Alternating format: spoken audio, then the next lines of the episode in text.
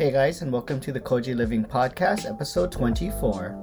Okay, so I know again it's been a long time since I've made an update, but again, life has taken the best of me and I've been pretty busy. Recently, I've been working on getting our family's koseki tohon, which is our family's registration in Japan. Unlike a birth certificate in America, Japanese people use the koseki to establish family connection.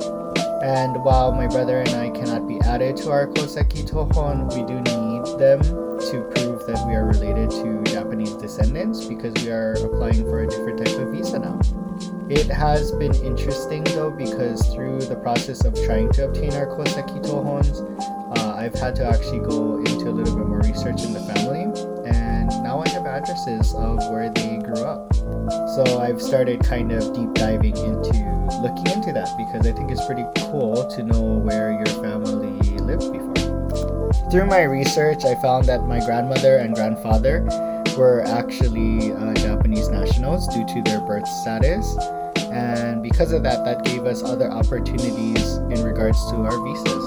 Japan has a system where if your family has Japanese origins, uh, if you are in the category of like my brother and I, where our grandparents were Japanese, uh, you are permitted to actually apply for what they call long-term resident visa. This basically allows you to stay in Japan for a long-term period, and it doesn't have any restrictions like the work visas that we currently have. Uh, have. So for example, uh, with the current work visas that we do have, we have to only do what our job entails and what our business is allowed to do in regards to work in Japan.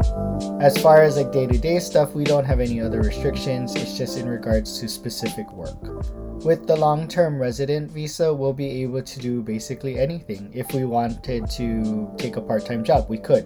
Uh, if we wanted to start another business, we could. There wouldn't be any restrictions on that aspect of our lives anymore. So from that aspect, I think it's a really cool idea for us to try to do this. And I believe it's a faster route for us to get permanent residency. But first and foremost, the most important thing is getting the koseki tohons, which that which I'm currently in the process of doing. Another thing is the weather has shifted quite reasonably. Uh, about a week ago, as early as a week ago, the weather was incredibly hot, and that's partially the reason why I wasn't making any podcasts. Uh, my computer kept overheating or getting really, really hot, and I didn't want to damage the system. But we went from one hundred degree weather almost every day to now about seventy to eighty degrees, which is really nice. I think this is a really good indicator that winter is definitely coming, and we actually have to start preparing for that.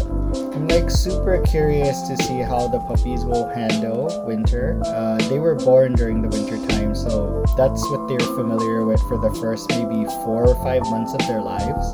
And the last couple months have been really hot for them. So I'm very curious to see if they are cold or uh, in general how they handle the winter this year. I know when they were puppies, it was really cute because when I would let them outside, they would always stare up at the sky and watch the snowfall, and they would roll around in the snow, dig in it, eat it. They had a lot of fun, uh, at least from what I could see.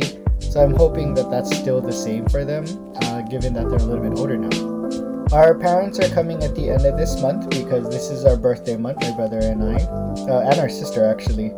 And so they're going to be coming here to celebrate with us, and they're going to stay into October, which is really good because our dad wants to help us winter prep, and being here in October is awesome because he can kind of see the temperature change, or I hope he can see the temperature change, and he can kind of help me do the really small things that need to be done around the house, which in all honesty is not a lot, but it would be nice to have that extra set of hands helping my brother and I. Being from Hawaii or living in Hawaii most of their lives, my parents or our parents really haven't experienced uh, seasonal living. They've definitely traveled during the seasons, but like actually living here during that period of time is not something they've done. So I believe this coming year, our dad wants to stay here for about a month during the winter. Uh, actually, maybe not this year, maybe the following year, and see how he can fare.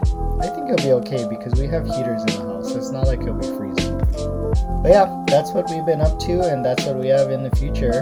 Um, not a whole lot going on that's super different or exciting, but it's definitely going on. Oh, and we are starting a kombucha uh, here in Japan, but we're going to be calling it Hakkocha because uh, we want to avoid the confusion that kombucha may provide to the Japanese people.